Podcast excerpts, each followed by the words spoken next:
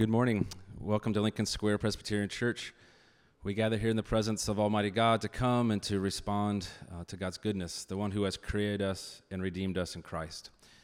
And so it's good to be here in person. I'm glad that can, we can gather. Also, th- thank you for those who are joining us online, that we can worship together.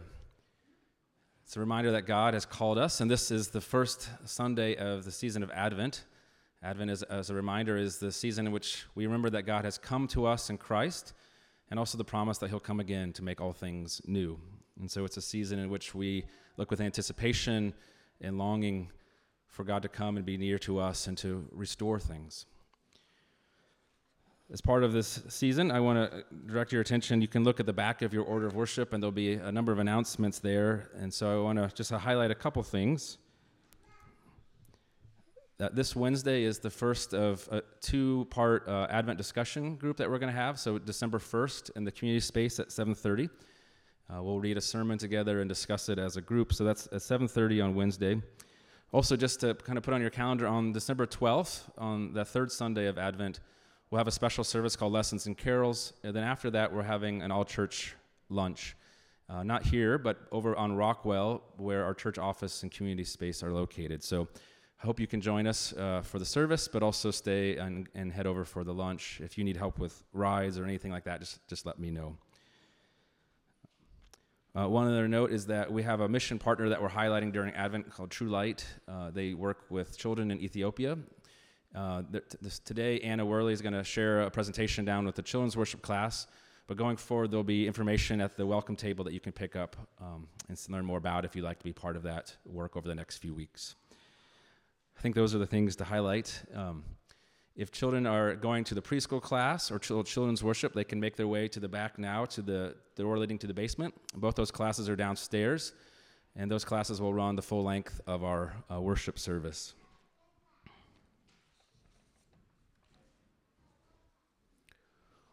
Well, God has called us to come and to respond in worship. Let's take a moment of quiet as we prepare to come before God.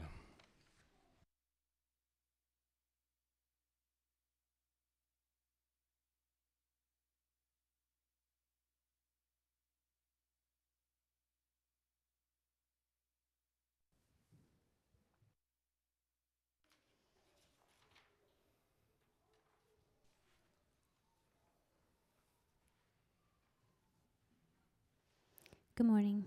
Our call to worship today is from Psalm 25. Will you stand with us and we'll sing it together?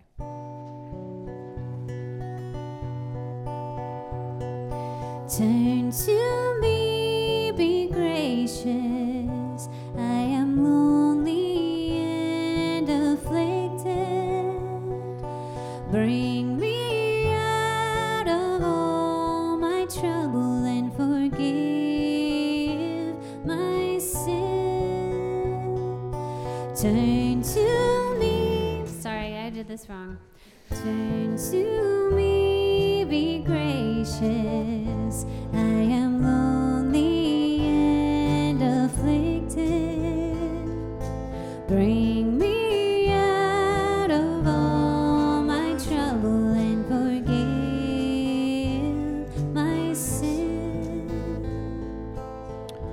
To you, O Lord, I lift up my soul. O my God. In you I trust. Let me not be put to shame. Indeed, none who wait for you shall be put to shame. Make me to know your ways, O Lord. Teach me your paths. Lead me in truth and teach me. For you are the God of my salvation. For you I wait all the day long. Turn to me, be gracious.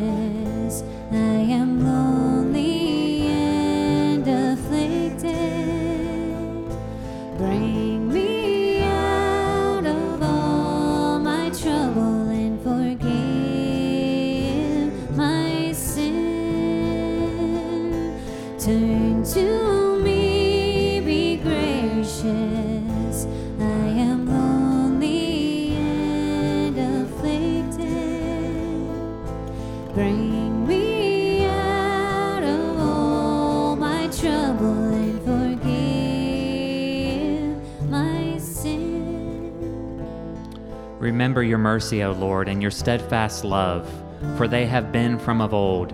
Remember not the sins of my youth or my transgressions. According to your steadfast love, remember me, for the sake of your goodness, O Lord. Turn to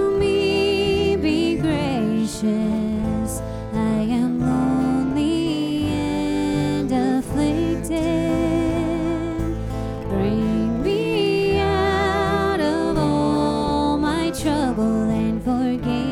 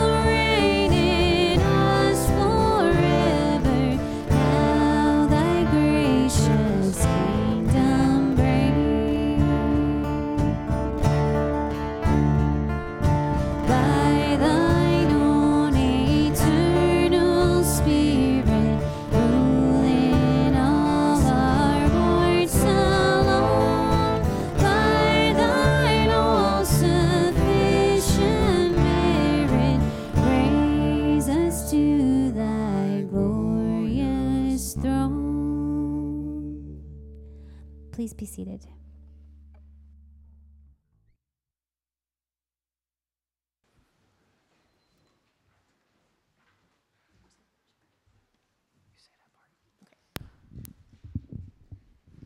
This week, we light the first Advent candle. This candle reminds us of the hope of God's promise witnessed to us by the prophets. Jeremiah prophesied Behold, the days are coming, declares the Lord, when I will fulfill the promise I made to the house of Israel and the house of Judah. In those days and at that time, I will cause a righteous branch to spring up for David, and he shall execute justice and righteousness in the land. In those days, Judah will be saved, and Jerusalem will dwell securely. And this is the name by which it will be called The Lord is our righteousness. We light this candle in hope, the hope of our coming Savior, Jesus. Come then, Lord Jesus.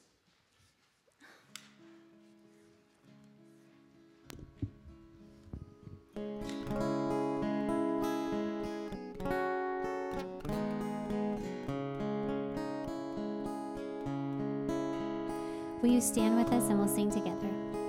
Oh, come,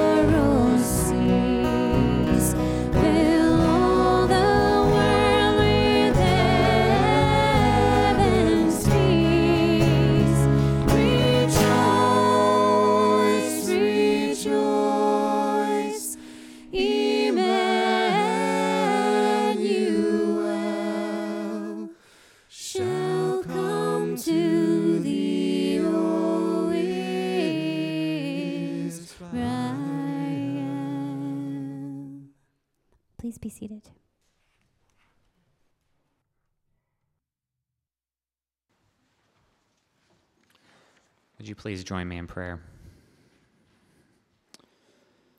Eternal and steadfast God, your promises are never failing. You come this morning, we come this morning to give you glory and praise for your mighty acts and works in our lives. Through your prophets of old, you spoke your word and promised to restore our lives and creation once again. You promised to defeat evil and crush the hold sin has upon us. You promised to come and transform and comfort those that are broken, ailing, and lost. You promised to defend the weak and vulnerable and make right that which is wrong. Your promises are vast and numerous and marvelous beyond all measure. And yet, so often, when we encounter them, we come distrusting and questioning them. They seem too wonderful, too marvelous, too amazing. This world makes us makes and breaks promises so easily. We say yes when we really mean no, and no when we mean yes. Yet your word does not uh, stand. Your word does not fail, like ours does. Almighty God, give us grace this day to put off the things in our lives that burden us down, to put off the old habits and patterns of living that only brings sadness and pain to ourselves and those we love, to put off our sin that grips our lives, that we might live in freedom and your love and rest in your gracious presence. Lord God, we also bring to you our burdens. Lord, our workplaces can bring frustrations and sorrows and doubts. Lord, we ask that by your Spirit you would draw near to those who are questioning their own work and vocation, that you would lead them and direct them. Lord, we pray for those who are in transition, whether those who are moving on to new jobs or whether those who are looking for jobs. Lord, we pray for those in our midst that you would be kind, that you would be gracious, that you provide work where there needs to be work, and that you would provide a sense of your peace and direction for those who are moving to different workplaces. Gracious God, we also pray for those who are who are sick within our midst, whether just with small head colds or or long chronic illnesses. Lord, we pray that you would meet us, that you would bring your healing and comforting hand. And Lord, that you would strengthen us in our time of need. Lord, we ask that you would prepare our hearts for your, you coming into our lives, into our lives, our families, our communities, and the world around us. Even as we wait for the return of Jesus Christ, our Savior and Lord, may we be a people who respond to your promises and live in light of your redeeming work. May we respond with generous lives oriented towards our neighbors in gracious love. And may our affections be transformed to seek the good of others. And may we not live in fear, knowing that your promises have been fulfilled in Christ Jesus our Lord. We pray this in his holy name. Amen. Amen. Well, as we continue to pray, God invites us to come with him, to come to him with our confessions, our burdens, and our longings, knowing that he's a gracious God who forgives. We will first do this publicly and then privately. Lord, something stirs deep within us a longing for connection, a hope for rest, a thirst for joy, a hunger for peace. Yet, even with these longings, we confess that we become distracted, even weary, in following you. We keep busy schedules, buy new things, and rush about trying to avoid our fears and loneliness. Be gracious to us, we pray. Awake us to your power and peace, that we may remember how very near to us you are. Give us hope and perseverance as we wait for your kingdom to come on earth as it is in heaven. Amen. I invite you to take a moment of personal, quiet confession.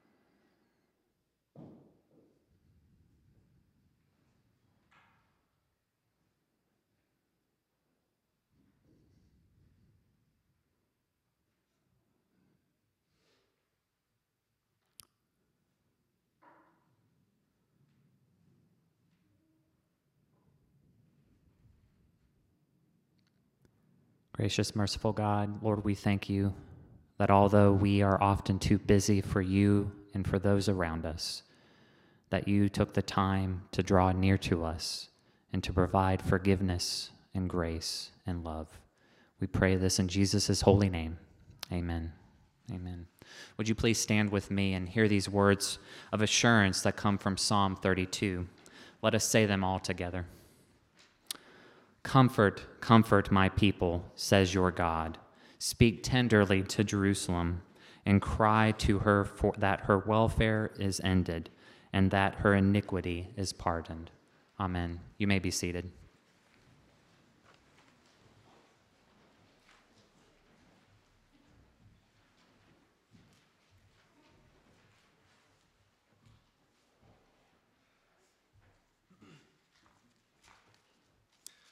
Our New Testament lesson is going to be read from 1 Thessalonians 3 9 through 13. For what thanksgiving can we return to God for you, for all the joy that we feel for your sake before our God, as we pray most earnestly night and day that we may see you face to face and supply what is lacking in your faith? Now may our God and Father Himself and our Lord Jesus direct our way to you.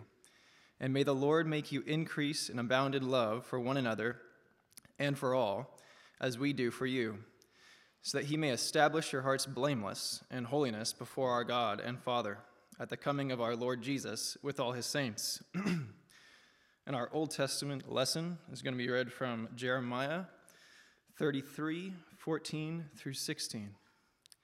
Behold, the days are coming, declares the Lord when I will fulfill the promise I made to the house of Israel and to the house of Judah. In those days and at that time, I will cause a righteous branch to spring up for David, and he shall execute justice and righteousness in the land. In those days, Judah will be saved, and Jerusalem will dwell securely. And this is the name by which it will be called The Lord is our righteousness. This is the word of the Lord.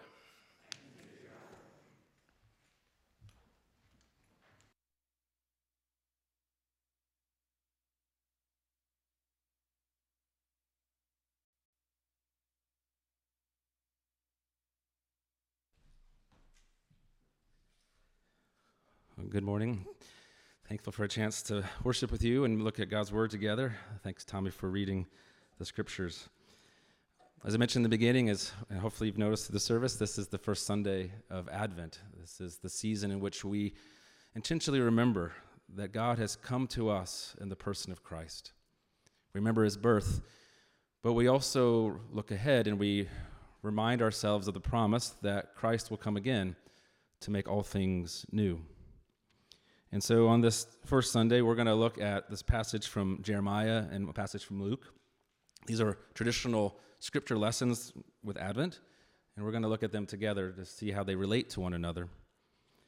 But maybe before we read those, just another moment. Just to, some of us are familiar with Advent, and others, this is, is a new season to celebrate.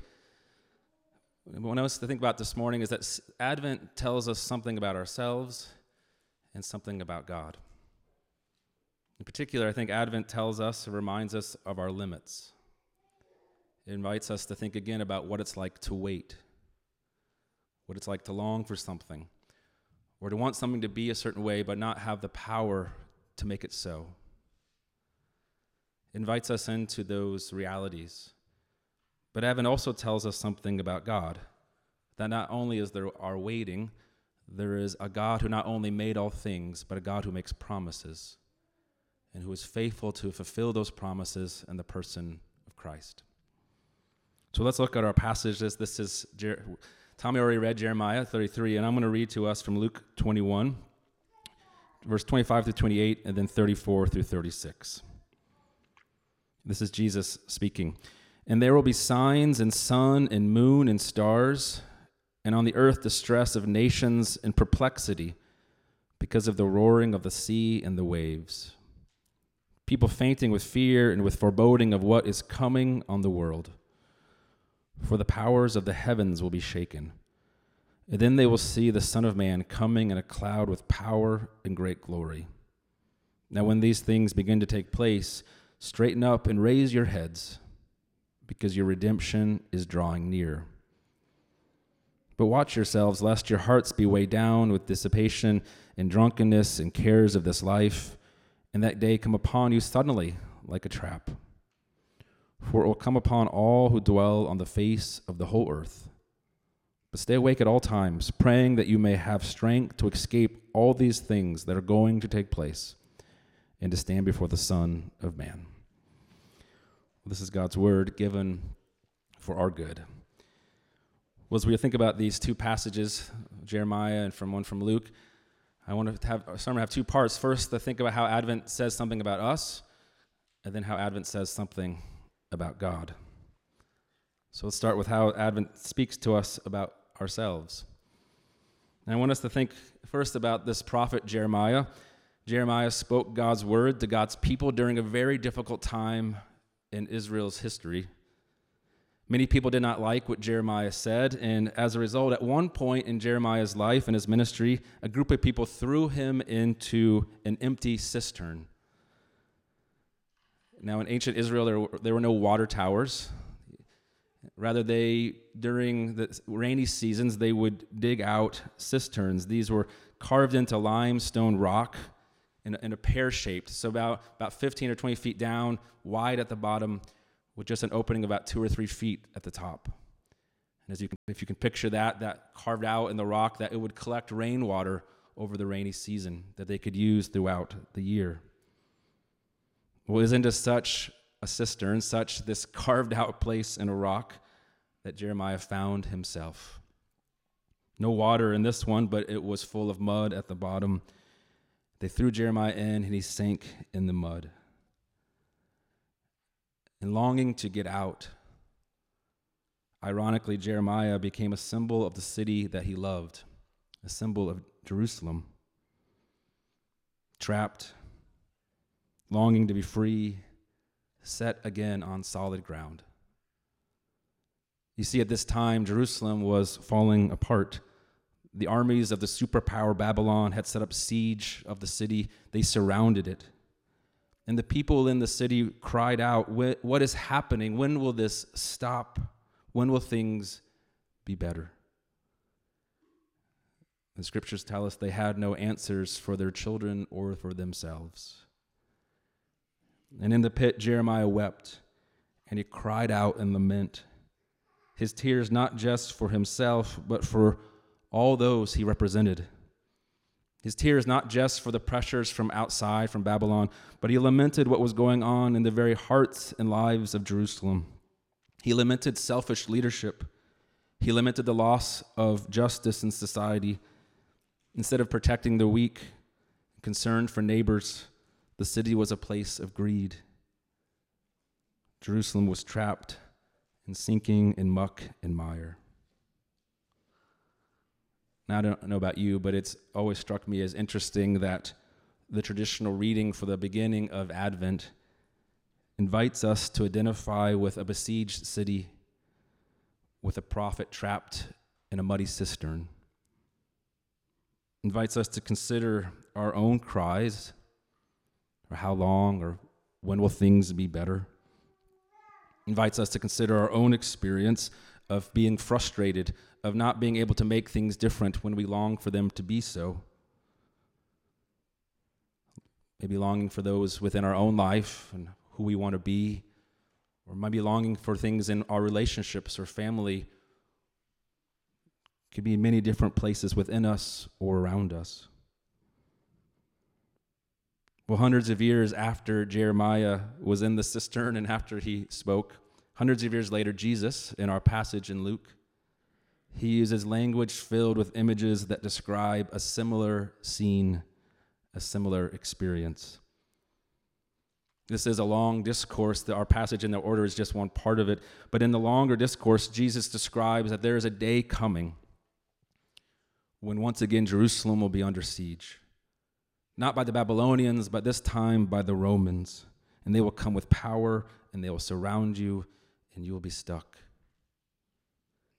He says there will be suffering and loss and violence on that day. And these warnings came true about 40 years later in 70 AD when Rome took Jerusalem and Jerusalem fell. See, Jesus, though, uses language that's not just speaking of that historic event, he does describe it. But like Jeremiah, he's using imagery to invite us into consider our own experience, the, the human condition, not just Jerusalem, but what it's like to be a human in this world.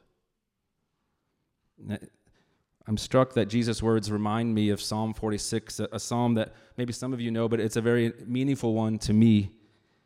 And it opens by giving images of solid things now shaking. It opens with describing the earth giving way, the mountains, the strong mountains trembling, and the sea roaring and foaming objects, parts of our life that we take as given. They are secure. Who can move a mountain? Who can move the earth? But they give way and they tremble and they shake. And Jesus is just speaking of something similar here. He, he uses similar imagery. If you notice when he's describing, there will be signs in the stars and in the sun and in the moon. The nations on the earth will be in distress, overcome with fear. The sea will roar you see, Jesus is using imagery of the heavens and on the earth and in the deep under the earth. Things that seem so secure and certain now are convulsing. Things that are solid are shaking and giving way. And he's describing what is going to happen in Jerusalem, but he's also inviting us to ponder how we feel. What is it like when something or someone who we deem secure gives way or shows distress. When the things that we've built our life upon, that these things are certain, they shake and are not secure in the way that we thought. Advent says something about us. It invites us to think about our limits, about waiting, about feeling powerless in face of certain experiences or conditions. But there's more than us and more than our waiting. Advent also tells us something about our God and the God who makes promises. You see, the images of Jeremiah and Jesus tell us, tell us something that's really important that God comes forth in the midst of our insecurity, not our security. That in the midst of our emptiness, not our abundance, that God draws near. Through Jeremiah, the Lord God says, In those days, at that time, I, I will cause a righteous branch to spring up from David.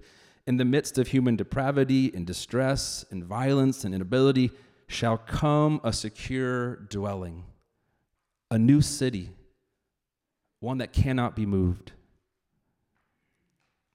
And the one who does this work will be known as the one who executes justice and righteousness, such that whoever dwells in the city, they will take the name, the Lord is our righteousness. Do you hear that? That's the title of the city, the, the safe dwelling, the new place. The Lord is our righteousness. Here is a place where we find security and acceptance before God, where we have a future that God gives to us. And it might be obvious, but we have to make clear that this title of the city proclaims that the dwelling, that this city is not due to the inhabitants' strength or to their resolve or their goodness. Rather, the Lord is our righteousness. And by his grace, the true king will establish an enduring city, not built by human hands, but a foundation made by God himself.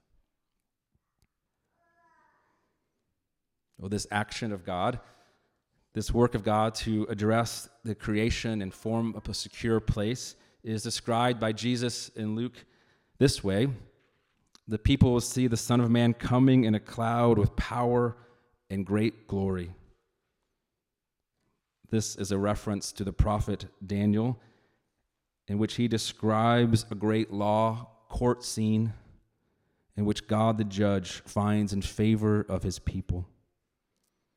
And the one representing the people, the one who stands in their place, is the Son of Man, the righteous branch of David who executes justice. And he is declared victorious over all of the forces of the world. And Jesus identifies himself as this Son of Man, the one who has come, the one who has risen, and the one who will come again. He who was crushed will be raised up and seated at the right hand of God to come to judge the living and the dead.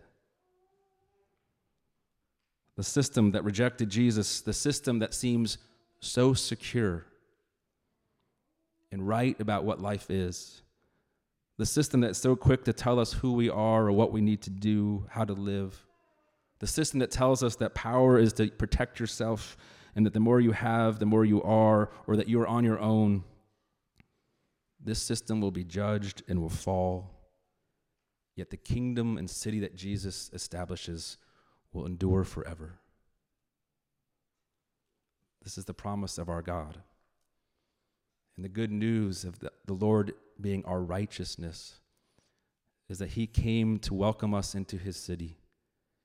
He came to bind up the brokenhearted, to lift up those who have fallen to seek out and find the one who is lost, and to give us his new name, that we belong to his righteousness.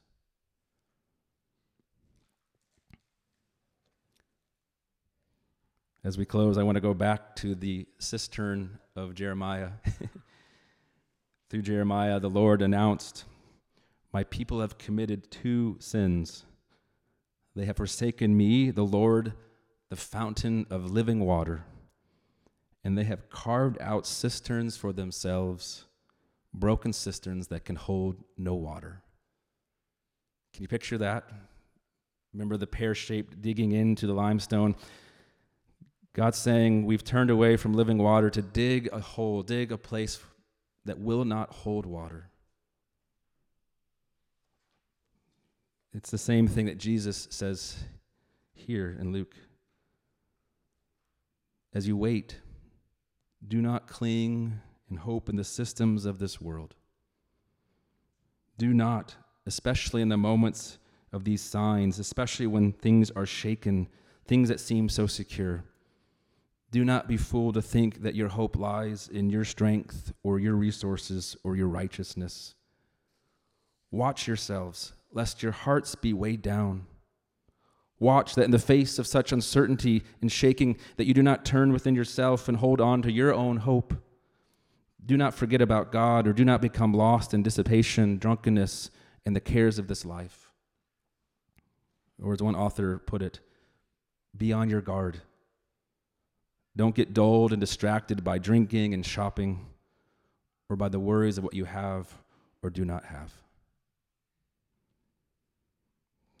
I invite you to join with me. Let us confess both our waiting, our limits, to even be willing to acknowledge and look at them, but to do so in light of the God who makes promises, that He creates a city titled that He is our righteousness. Amen. Let's pray. Lord, we thank you for who you are, and we thank you, Lord, that you are gracious and faithful. And so, Lord, as you invite us to confess our sins or to acknowledge our weaknesses or limits, we give you thanks that we do so under the shelter of your promises, under the shelter of your grace. We give you thanks in Jesus' name. Amen.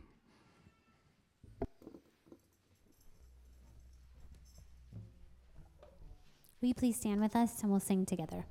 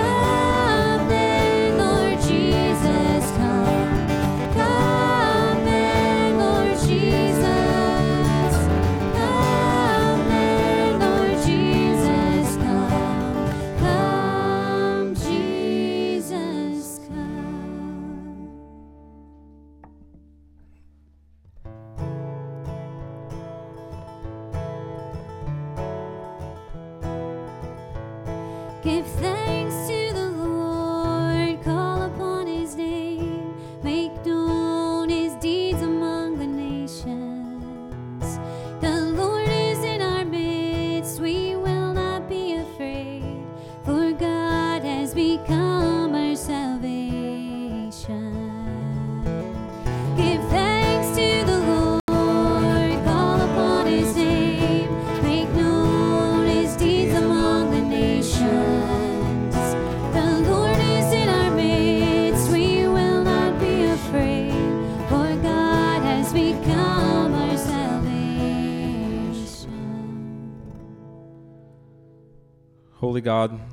the earth trembles and the stars shake like leaves, your word will stand forever.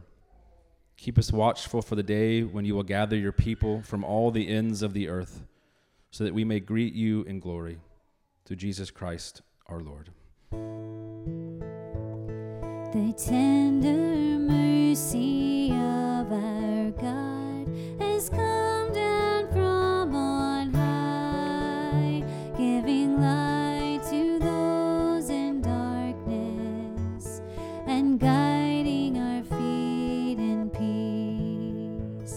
The tender mercy of our God has come down from on high, giving light to those in darkness and guiding our feet in peace.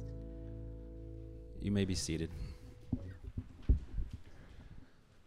Well, having heard God's word around that's for his people. during this time, we are participating in communion through uh, our prepackaged elements. And so, uh, if you're planning on taking communion today, uh, if you need one, uh, raise your hand, and Monica has some extra ones in the back. Anyone need one? I invite you to go ahead and open those and prepare those to receive communion together.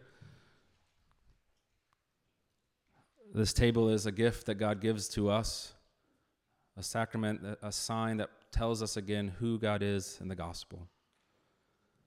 And I want us to be clear as we think about the invitation to acknowledge uh, our limits or to acknowledge our, the ways we've forgotten God or turned away, that this table is not set for the strong. It's not set for those who know how to overcome every obstacle. Rather, Jesus makes clear he came for the sick, he came for the weak, he came for the sinner. And it's such people who are invited to his table. Not those who think they can stand on their own, but those who know they need to live under the righteousness of Christ. So if that is you, if you know of your need, if you've confessed your faith in Christ, then let this table be one of encouragement and welcome to you today. If you're not yet a follower of Christ, let this table be an invitation to confess our need and to find Christ as the good news in the midst of that need. Let's pray. Lord, I thank you for this table that you give us, this bread and cup, and we pray, Lord, that you would meet us here by your Spirit. Lord, as we come in faith, Lord, we pray that you'd strengthen us. That even, in, especially in the times of difficulty or things shaking, that we would remember you and find our hope and rest in Christ. By your Spirit, nourish us and strengthen us that we may walk again in new ways as your people. In Jesus' name we pray. Amen. Well, on the night that he was betrayed, after giving thanks, Jesus took the bread and he broke it, saying, This is my body given for you. Do this in remembrance of me. And in the same way, after supper, Jesus took the cup, saying, This cup is a new covenant in my blood. As often as you drink it, do so in remembrance of me. For as often we eat this bread and drink this cup, we proclaim the Lord's death until he comes again. Christ's body was broken to make us whole. Let us eat in faith.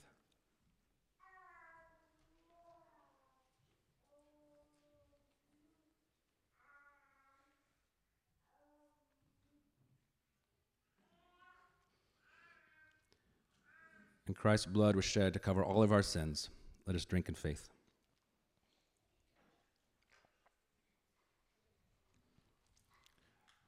I invite you, if you're able to stand with us together, that we can pray and sing together as God's people.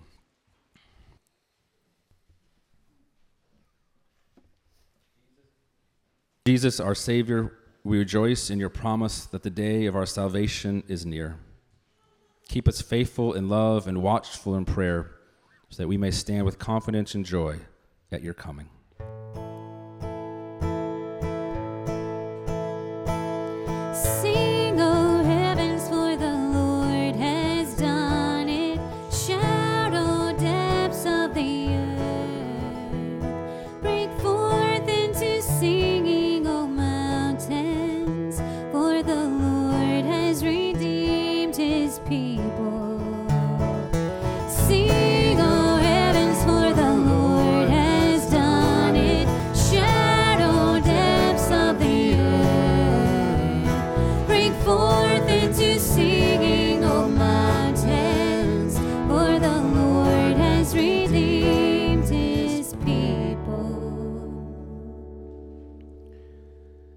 God has been generous to us, and I highlight a note that if you'd like to respond in generosity, you can give to the work of the church. There's offering plates in the back, or you can do so online through the church's website. Now, in response to God's goodness, let's sing together the doxology. Praise God from whom all blessings flow. Praise Him, all creatures here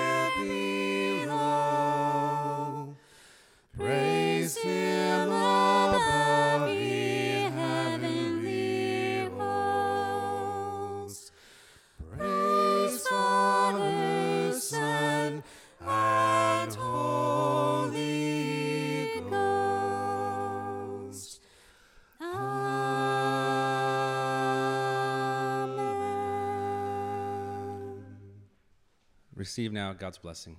May the God of peace himself sanctify you completely, so that your whole body, soul, and spirit would be found blameless at the coming of our Lord Jesus Christ. He who has called you is faithful, and he will surely do it. Amen. You may go in peace.